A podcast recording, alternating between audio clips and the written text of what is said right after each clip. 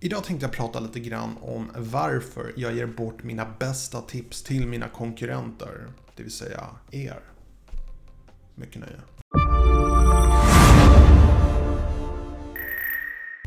Hej och välkommen till min kanal, mitt namn är Tommy och jag hjälper dig att bemästra social media idag. Lite kort om mig själv, det är att jag är en konsult, jag hjälper små och stora företag att utvecklas. Jag har en akademisk bakgrund inom marknadsföring och min stora passion här i livet är sociala medier, speciellt YouTube. Om du är ny prenumerant här, glöm inte att göra hashtag nyprenumerant så jag kan välkomna dig ordentligt till min kanal. Så dagens video handlar lite grann om lite om min motivering. Varför ger jag bort mina bästa tips? För det kan ju kännas lite dumt om vi tänker oss ett företag. De brukar oftast i sina fabriker till exempel förbjuda kameror för att de vill inte att någon ska Eh, filma deras hemligheter, hur de gör sina bästa saker. Och lite grann här, jag ger bort precis alla mina knep, alla, och det är inte mina, det är inte jag som har kommit på dem. Jag har lärt mig av andra och jag delar med mig på svenska, det är det som är min stora grej här. Så hela poängen med den här kanalen är ju faktiskt att hjälpa svenska YouTubers. Men det är ändå en sån här fråga, varför ger jag bort mina bästa tips? Kan inte jag använda mina bästa tips för att växa och så vidare? Och det handlar, alltihopa handlar om två saker. Det ena är att min målgrupp är svenska YouTubers. De enda jag skulle konkurrera med det är till exempel sådana som ger tips om hur man växer på YouTube. Och just nu, jag har inga svenska konkurrenter.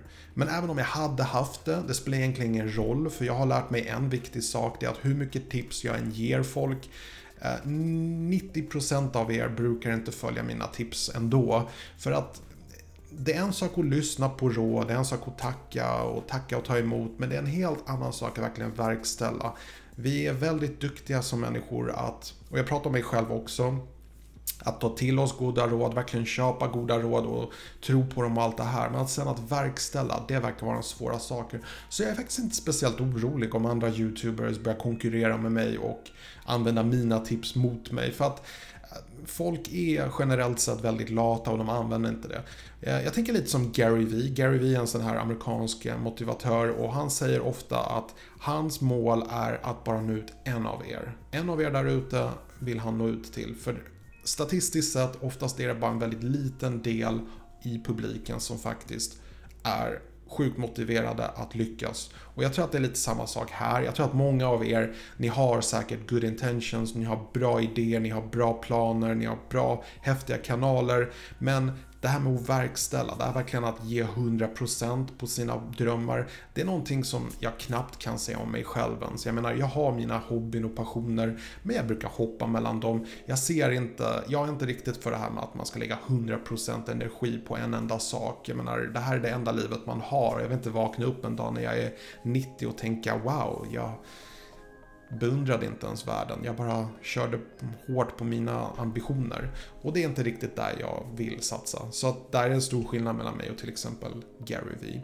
Men i alla fall, varför jag ger bort mina absolut bästa tips, det är att jag vill ju faktiskt hjälpa er. Jag vill ju att mina prenumeranter ska lyckas väldigt bra. Och jag tror, det är det som är så roligt, i och med att jag har kanske 10 15 000 Eh, i min målgrupp, det vill säga andra YouTubers, creators och sånt. Jag tror att det är en grupp som växer, så en dag kommer det säkert vara mycket mer. Jag hoppas att det kommer vara jag tror att i framtiden, inom fem eller tio års tid, så kommer det kanske finnas 50 till 100 000 i min målgrupp, det vill säga folk som är influencers, satsar på det här med YouTube.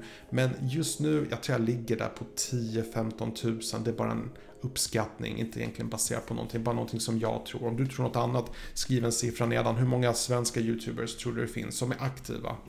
Um, så att jag vill ju att svenska YouTubers ska lyckas. Det är ju hela poängen med den här kanalen. Det är därför jag ger de här tipsen gratis och det är därför jag ger bort de bästa tipsen jag har. Och det är inte så att jag sparar mina bästa tips till någon e-bok som kommer längre fram. Jag håller på att skriva en e-bok uh, som handlar ungefär om mina 50 bästa tips uh, på YouTube. Och jag tror att i princip alla som är med i den boken, de har jag nämnt på den här kanalen flera gånger. Uh, men jag har ändå gjort en bok så att det ska vara enkelt att liksom plocka fram det. Så återigen, jag ser ingen poäng att spara mina bästa tips till mig själv om hela min grej är att ge bra tips. Det är det som jag vill. Jag vill verkligen ge så bra tips jag bara kan. Och vad gäller det här med konkurrenter på social media, det, det är en väldigt intressant sak. Jag menar, om nu hade funnits en annan motsvarighet eh, till någon som ger tips och råd om svenska YouTube-tips eh, så handlar det fortfarande om hur man verkställer det. Eh, det handlar fortfarande om sådana här saker som har de en bra berättarröst? Släpper de en ny video varje dag? Eh, det är liksom, det handlar inte så mycket om att man har ensamrätt på bra idéer. Det handlar också om hur man framställer dem, hur lätt man kan förklara dem, hur pedagogisk man kan vara. Och jag tycker att jag är väldigt pedagogisk och det är det jag satsar på. Så jag har absolut inga problem med att ge bort mina bästa tips. Och bara lite tankar jag ville dela med mig för att jag, jag kan ibland känna att i vissa kommentarer så kan jag ibland få höra men var, varför ger du bort alla tips om, om de är så himla bra då? Du kan ju använda dem själv. Och det är då jag tänkte att you know what, då kan jag lika gärna göra en video där jag berättar om mina intentions. Det var allt jag hade för idag. Passa på att önska er en trevlig fortsatt dag och så ses vi förhoppningsvis imorgon. På återseende.